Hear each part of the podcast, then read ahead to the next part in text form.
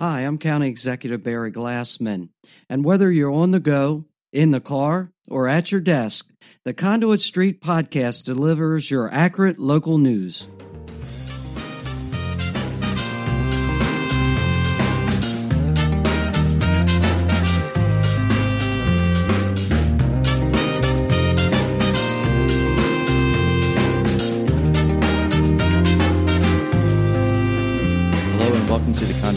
Podcast. Kevin Kinnally here, MACo's policy associate. Today on the podcast, I'm joined by a very special guest, MACo's research director, Robin Eilenberg, and we will be discussing school construction in Maryland.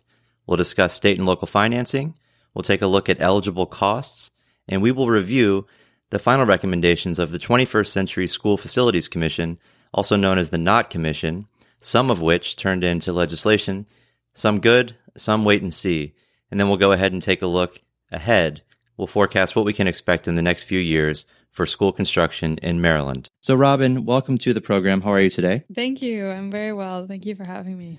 In Maryland, we are very unique because the state and localities contribute to school construction funding. And in Maryland, school boards do not have the ability to raise revenue, where in many other states, the school boards can raise revenue. So it's an interesting dynamic here in Maryland. I think that's where we should start. Yes, yes. Um, I think that's good to point out. We have a unique situation here.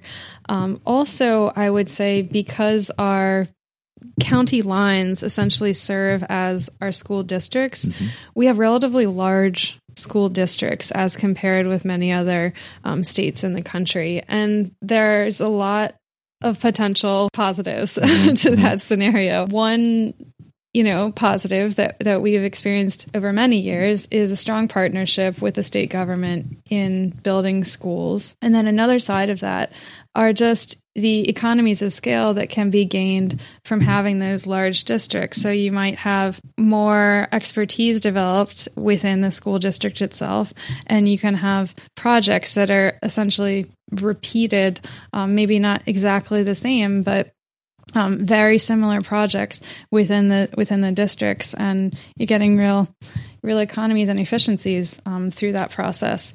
So over the many years, there's been a partnership between the states and the counties in building schools, and that partnership, I I, I would say, I'm relatively new to this area. I've been working for the past five years or so in school construction, but I would say over those five years, the relationship has experienced some strains because costs of school construction um, have really increased, and it's there's a variety of reasons why. Um, it's not just because schools are becoming more expensive as far as their technology, uh, you know, the building itself, and also what goes into it, um, but also because of the construction market itself post recession. Sure. So we know in Maryland the state does contribute to school construction funding, but that contribution varies from a minimum of 50% to a maximum of 100% depending on what county you're in. And I think that's the state attempting to equalize a county's wealth to create equality in funding across the state. But those percentages are not set in stone because the state does not consider all construction costs as eligible for its funding, right? We know that many costs of construction are excluded from the formula before the percentage is even applied. So, Robin, when we're talking about eligible costs here, what exactly are we talking about, and why is this an issue and has become even more of an issue over the recent years? Yeah, so we see a similar, you know, formula that's sort of wealth-based state funding um, in in various other subjects, not just school construction. But um, just as you said, that is the scenario here, where the state's providing more funding um, to some jurisdictions based on where they rank according to the state's wealth formula. But these percentages, as they're laid out, actually belie the fact that the entire school construction project costs more um, than the state is contributing to, towards. So there are only some costs that the state considers eligible for its funding, and those primarily relate to the cost of building the structure itself. So costs that are ineligible, that that do not qualify for any state funding, um, no matter where you lie on the wealth formula, include movable equipment, furnishings, and artwork And they also include architectural and engineering fees and other ancillary construction costs like permits and test borings and soil analysis and inspections. And we know that that can be very expensive. And we also know that a lot of the time it's not what's on the outside that's important, it's what's on the inside, especially as technology continues to evolve. But Robin, in terms of site planning and architectural designs and engineering, that has become more difficult as well, right? Mm-hmm. Because we have new regulations that are becoming more stringent. And mm-hmm. so not only the technology inside the building costs more money that the state is not contributing to, but also this engineering, this architectural work that's going on outside has become more burdensome and thus more expensive. Yeah, things are really changing in our schools. And if and if you visited you know a local high school that's been recently built then you know this. It's it's the exterior of the facility that looks different if you really take a close eye um, to the to where it sits. And then the interior is just almost mind-blowingly different. I mean I, I, walk into some of these high schools and i feel like i'm at a college. Yeah it's unbelievable. Um, so we've had a lot of changes in school construction. Technology and regulations and just contemporary building techniques have pushed and those include stormwater remediation of the site and energy efficiency standards that we have written into state law and other environmental building practices that are either written into state code or required by um, LEED certification or just have become standards in the construction industry. So those have increased engineering and architectural fees, maybe in in particular.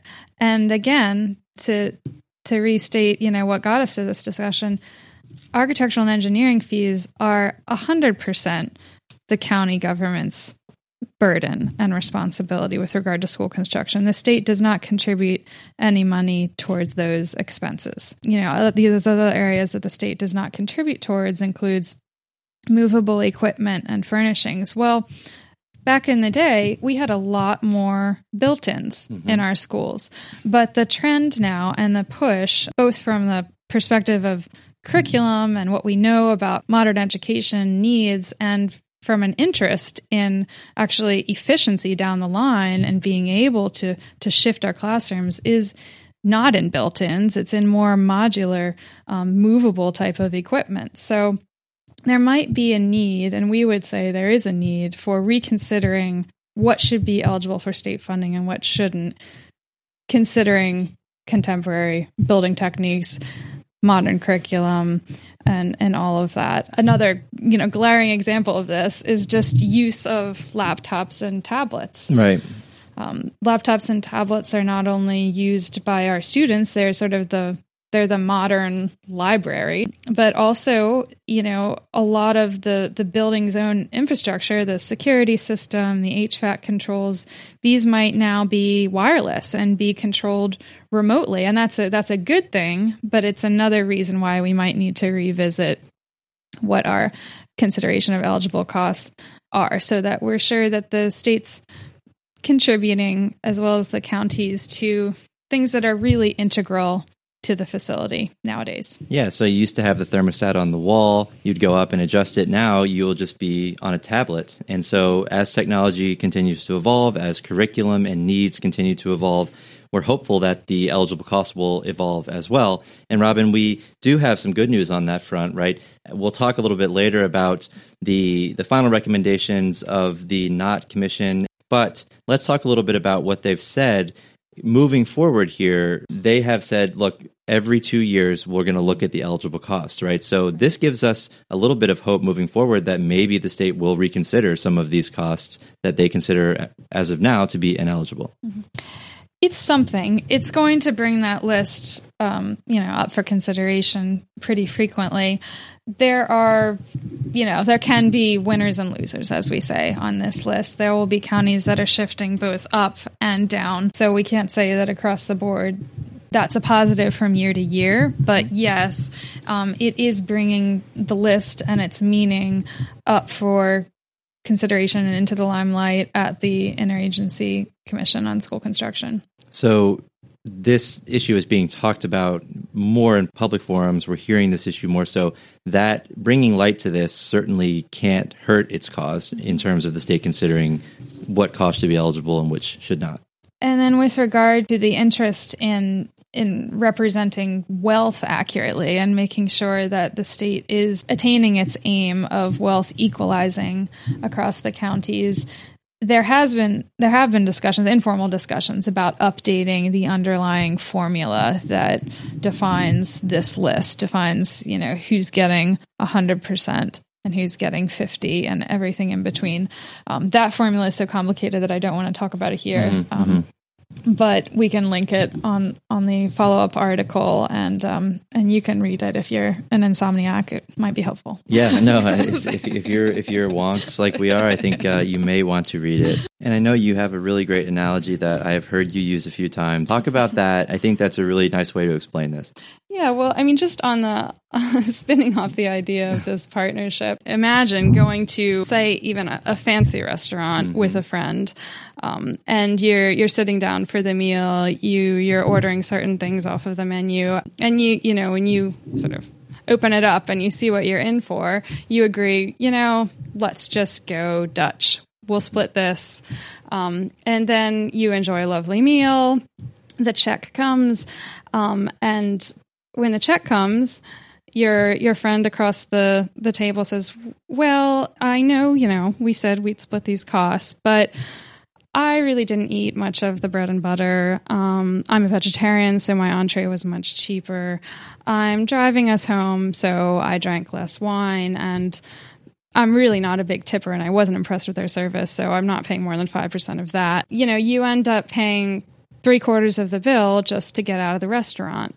And you know we'd like to have some clarity with regard to what that what that final bill is and how we can have a partnership with the state that's stronger than that friendship. So the state is your friend in that scenario in case people didn't realize. But yeah i think just the clarity and knowing upfront exactly what this is going to be so we don't have any surprises at the end of the process. That's what we're asking for we're going to go ahead and take a break. When we come back, we'll talk about the Knott Commission, who addressed a lot of these issues. They've been studying this for a long time. They released final recommendations, mm-hmm. some good, some wait and see. We'll get into that, and we'll get into what we can expect moving forward. All that and more after the break.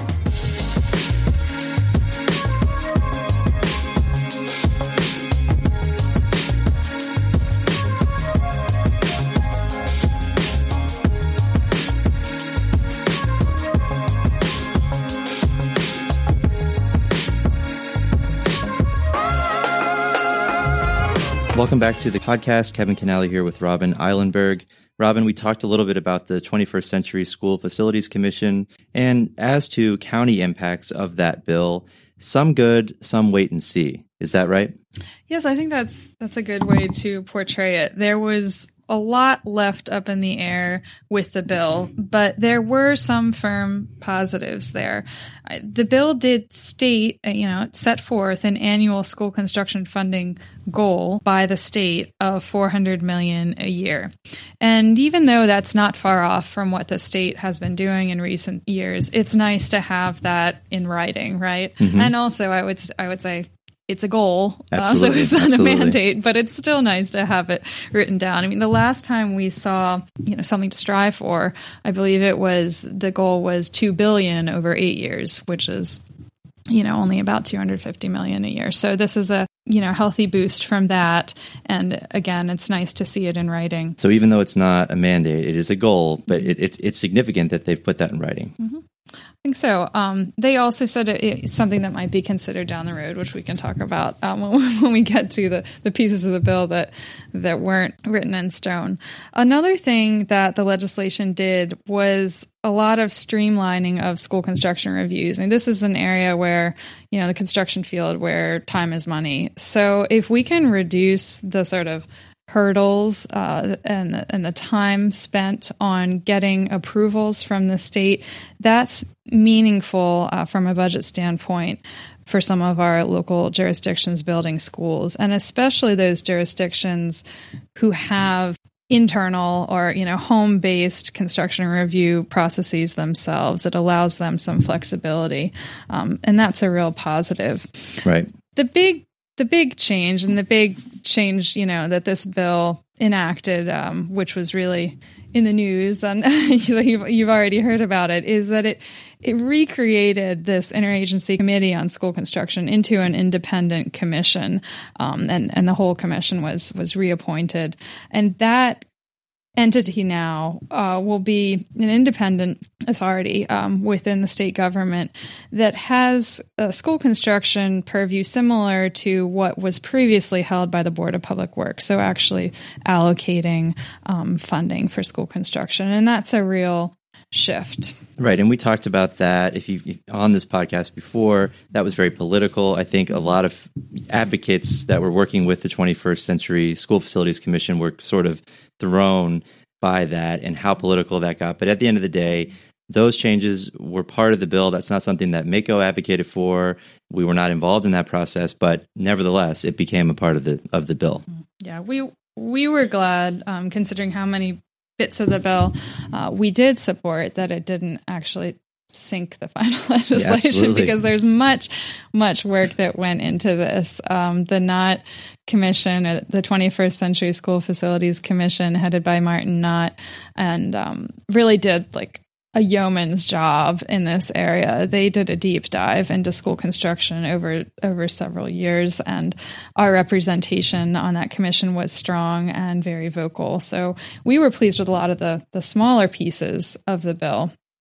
So some of those pieces include changes to alternative financing laws that reduce hurdles to public private partnerships in school construction. We have several counties that are interested in pursuing public private partnerships, and this legislation will expand the types of public private partnerships that they can improve to include design, build, operate, finance, and maintain schools. And it will also streamline some of those approvals and ensure that there's a, a county government role in the transactions and the, and the contracts that the boards of ed are entering into. Another small area that we've spoken about for years at MACo is LEED certification. Counties are interested in having strong, you know, environmental standards for the facilities that they build. And frankly, a lot of these environmental standards or environmental requirements are becoming standard throughout the construction industry. But that extra step of obtaining the LEED certification can add additional dollars. So this legislation will will ask the state to look at creating an in house standard for environmental building um, that would allow counties to obtain that alternative um, to the LEED certification. And Robin, we also saw a waiver process for lease payments, and that would allow those payments to be kept out of maintenance of effort, right? Yes. And, and we've hit on maintenance of effort before on this podcast, but essentially that means whatever you put into school funding this year, you need to put at least that amount in next year, right? So, talk a little bit about why this waiver process for lease payments is important. Sure. We had multiple um, individual pieces of legislation on this over the years that MACo supported, um, various sponsors um, that really never got all the way through the general assembly never got to that final passage step but the issue with with lease payments and maintenance of effort is that if you enter into a lease the lease eventually ends. Right. But you don't want your maintenance of effort payment to be at this artificially high level forever, even after the lease is over. So if I, um, you know, go and, and rent an apartment for, for three or five years, then I don't want to continue to pay the landlord after those three or five years are up just because I was paying him that amount while I lived there. When we're no longer lose, using the facility, we want to be able to subtract that from our maintenance of effort payment. Um, so this bill would allow a waiver process for consideration of those lease amounts to be excluded from maintenance of effort, either from the start or or, or at the finish. So that's a lease. pretty big deal. I mean, that's a multi-year process that MACo has been advocating for that, and it's really nice to see that in the final report. Yeah. And then another small area is the emergency sheltering regs. There was a standard that every school um, generally should be built as an emergency shelter. Um, and this law allows some deference to the local emergency management officials with regard to whether or not that shelter needs to be located at a at a school or whether there's already sufficient sheltering capacity or whether that school is not a, a good location for a shelter. Um, could be various reasons for that, including um, being located in the floodplain or not on an evacuation route, et cetera. So those are some of the you know pieces of this bill that MACo's been advocating for for a long time. But Robin, there are also some pieces that didn't make it into the bill. Maybe some of the smaller pieces that we've also been advocating for for years. Mm-hmm. That doesn't mean that the IAC is not going to look at this down the road. I know in terms of prevailing wage, we know they're going to take a look at that. We could do a deep dive on prevailing wage, but this essentially means that if the state puts a certain amount of money into a project, you have to pay higher wages for the contractors, for the workers that are working on that project, Robin. So what exactly did we see with prevailing wage? Are they going to maybe look at this down the road? Because I know this is an issue that uh, we've been talking about for a number of years as well. Yes, there was a, a requirement for a work group um, in this legislation that will examine the effect of prevailing wage laws, um, but that that work group wouldn't need to finish up its work for a couple years. So this is down the road, um, but still, it, it's a it's a little foothold there in an issue that uh, our counties have experienced as truly increasing overall project costs. Um, an increase to that that labor portion of the construction costs um, has has been borne out to be meaningful. Um, we have some counties that are on the edge of being required to apply prevailing wage and those counties, um, some of them have bid out the project both ways, with prevailing wage and without.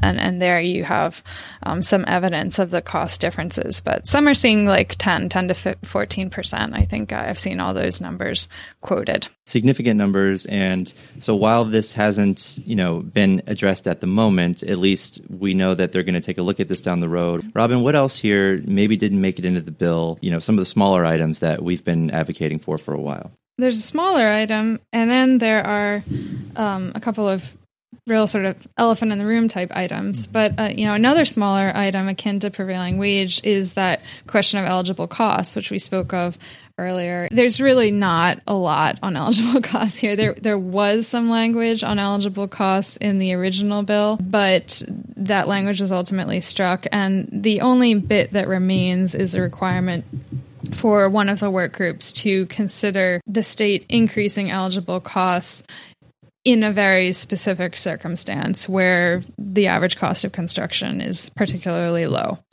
Um, so there's not a whole lot on eligible costs there, but as we spoke about in the program previously, I think there's a lot of reasons um, why eligible costs might um, be coming into the limelight over the next couple years. And we have heard folks around town talking more about eligible costs, right, Robin? I think we heard Treasurer Kopp mention that mm-hmm. uh, at a recent meeting of CDAC, mm-hmm. Capital Debt Affordability Committee. Uh, we've heard, we've seen it, as you said, referenced in this in these recommendations from mm-hmm. this Knott commission. So I think you're right. This is going to become a lively topic moving forward, and that's mm-hmm. really great to see. Right. Yeah. And then a couple um, to get back to the to the big ones. Um, there's there's elephants in the room. There was a lot of concern that this 21st Century Facilities Act might say something big about how the state is going to redistribute its funding. Um, there's been a big push by the new director of the public school construction program to have a statewide facility assessment. And the concern then stems from that because if we have every facility in the state sort of ranked in order of its facility needs, then will that list be used to distribute state funding instead of a list that's of locally developed priorities mm-hmm. um, by each local education agency, by each school board, and also, you know, seen by the counties and, and, known by the constituents, et cetera, et cetera. So there wasn't really language in this bill dictating how that school facilities assessment might be incorporated into funding decisions. Instead, the bill lays out a work group to mm-hmm. consider how that uh, how that study might be used in, in future decisions. And that work group I don't believe has been convened yet. There is MACo representation on the work group. The f- facilities assessment itself, I believe the goal is to wrap that up this coming summer. So, you know, July 19, after which point that work group will likely um, pick up their work and their report is due in December 2019. Another thing that might have been in this bill that, you know, those watching the commission and watching how much they were digging into the area of school construction into these details might have thought, well, they're really going to change the state's educational specification. They're they're going to get in there and, and say, you know, a school should only be so large and a gym should only be so large and a hallway only needs to be so wide and um, you know, this is the type of lighting and and and this is the type of HVAC and that sort of thing. But that work wasn't presented as part of this bill, and instead there was another work group set up to look at the state's educational specification and to consider, I think, the question which was bandied about quite a bit, which is is the state overbuilding schools as a state? Um, yeah, you could say the same. Are the counties mm-hmm, overbuilding schools? Mm-hmm. Are we overbuilding? Are we building Cadillacs when we really only need Chevrolets? Right. I mean, that's the that's the metaphor that was out there. Um, so I think that that work group has a lot on its plate. The IAC earlier this week did appoint that work group um, from the Senate. It's Senators Ferguson and Rosapepe, and from the House, Delegates Chang and Grist. And then there are various uh, facility planners and experts um, from the architecture field also on that work group. So it'll be interesting to watch what they're doing. Also, I think it's interesting to mention this was a hot topic. It still is a hot topic school safety. This final bill did add a school safety grant program of $10 million, and that was a piece of the funding the General Assembly had in other areas to address school safety in Maryland. So I think that's significant. Mm-hmm. Yeah, that was that was added on on the end, um, but definitely a topic that the General Assembly is taking seriously, and I think um, you know, for better or worse, that'll be a part of our future planning um, for schools going forward for many years. Okay, Robin. So, what do you think we can expect moving forward here? We mentioned eligible costs. We think they're going to take a closer look there. What do we think about increased state funding for school construction? Are you pessimistic there, optimistic? We talked about the 400 million. It's in writing now. That's good mm-hmm. to see. But in terms of the state increasing state funding for school construction where do you think we are right now? Yeah it's my sense that the state will adhere to that goal of 400 million. So it, that they will take that seriously even though it's not written as any sort of requirement um, but that they will really strive to to meet that and to essentially continue at the level, maybe with a slight increase of where they are. Um, going forward, I am optimistic that we're going to be gaining more and more transparency with regard to school construction costs and and so we're going to see have a better reflection of the eligible cost discussion that we had earlier. We're going to have more clarity with regard to the effective prevailing wage and hopefully those discussions will drive a more level partnership between state and, and counties for, for school construction funding as we continue. I also think that, and there's some language with regard to this in the uh, 21st Century Act, that we will see more um, regional projects potentially in the vocational tech ed you know probably for our for our high schools for our older students um, i think that's a significant possibility and we could see some public private partnerships that um, that make those work in, in very interesting ways, preparing our students for all different parts of the workforce. I know the Kirwan Commission, the Commission on Innovation and Excellence in Education, is very interested also in, in you know technical training and you know, reducing the stigma that comes with kids who might necessarily not want to go to a four year school if they want to go and do some different types of training, some vocational training. I think that's great. I think we need to promote uh, tech and vocational training. I think it's awesome. So, Robin MACo, again, we have had education initiatives over the years. Counties are certainly providing a lot of money for capital and operational funding. We've been asking the state to do the same. So this year, we've sort of developed a joint education initiative, right? We're talking about capital and operating costs. And so we're advocating for the state to continue its strong commitment to school construction. Yes, yes. And um, we'll just see, you know, what direction we want to go when we push for this. Um, I think the the numbers will will bear out the fact that counties have made very strong contributions to the school construction area um, over the past several years, and and that the needs are ever increasing.